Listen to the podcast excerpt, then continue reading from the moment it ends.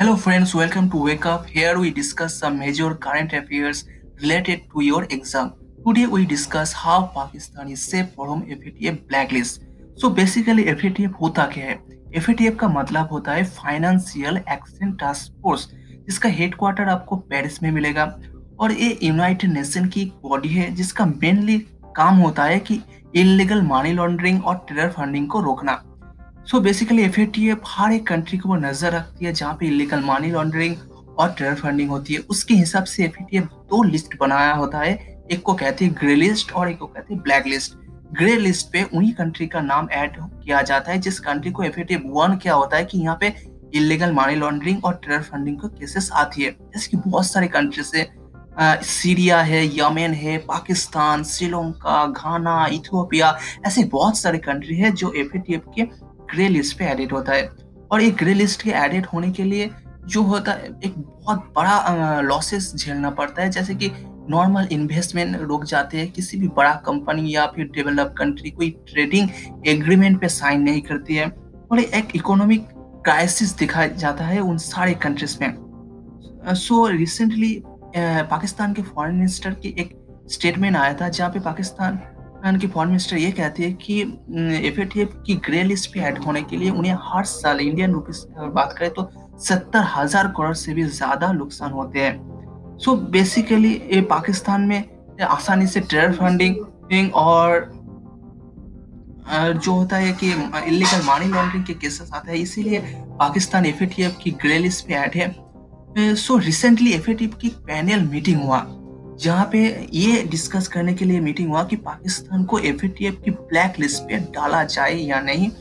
But उसका एक नतीजा यही निकला कि Pakistan is safe from F black list till 2020 so ये पाकिस्तान पहुँचा कैसे एफ़ की ब्लैक लिस्ट से? बेसिकली अभी जो इस पैनल मीटिंग हुआ है एफ़ की, वहाँ पे जो जिस कंट्री अभी प्रेसिडेंटशिप की सीट पे बैठी हुई है, वो एक चाइनीज़ ब्यूरोक्रेट है। जियांग मिंग लिऊ तो मिस्टर जियांग मिंग लिऊ इस पैनल मीटिंग को लीड कर रहे थे। तो बेसिकली आपको सबको पता है कि चाइना के साथ पाकिस्तान का एक फ्रेंडशिप बैंड है और इसीलिए चाइनीज़ गवर्नमेंट से इस ब्यूरोक्रेट मिस्टर लिऊ के ऊपर प्रेशराइज किया गया कि आप पाकिस्तान को एफएटीएफ की ब्लैक लिस्ट पे मत जाने दो।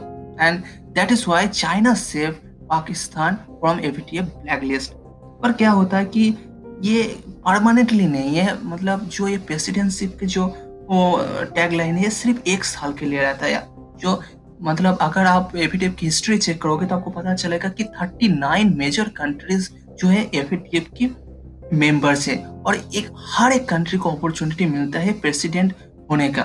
अभी ये जो खिताब है, ये चाइना के पास है। चाइना 2019 फ़र्स्ट जुलाई से 2020 ट्वेंटी जून महीने तक जो ये प्रेसिडेंटशिप की जो सीट है, ये चाइना के पास रहेगा। उसके बाद हर एक कंट्री जो थर्टी नाइन मेंबर्स है, यहाँ पे आप यूएसए ले लो फ्रांस फ्रांस रशिया इंडिया भी इसका मेंबर है। इसके सिवा ऑब्वियसली पाकिस्तान भी है।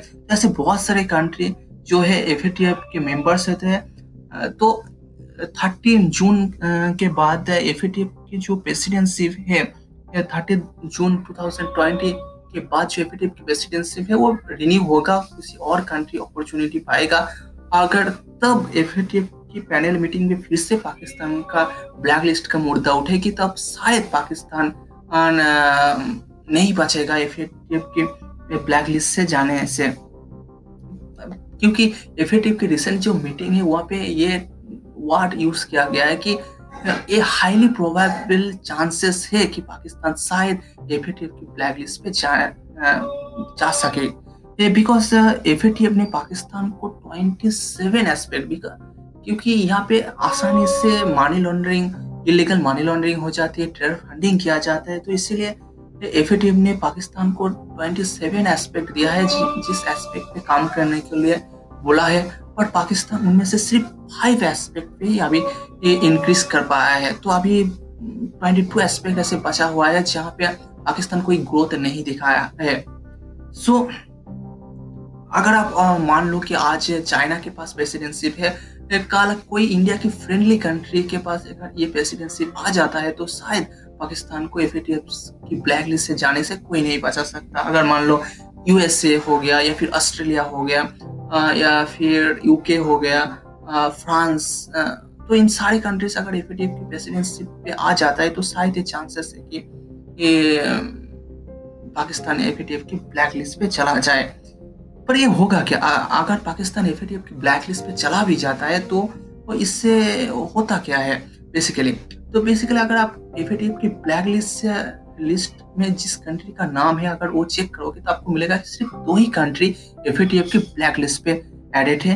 एक है ईरान और दूसरा है नॉर्थ कोरिया तो इससे ही आपको पता चल जाता है कि अगर ये नाम सुन के ही आपको पता चल जाता है, अगर आप किसी भी कंट्री का नाम एफ़ की ब्लैक लिस्ट पे है तो उस कंट्री का क्या नतीजा होता है?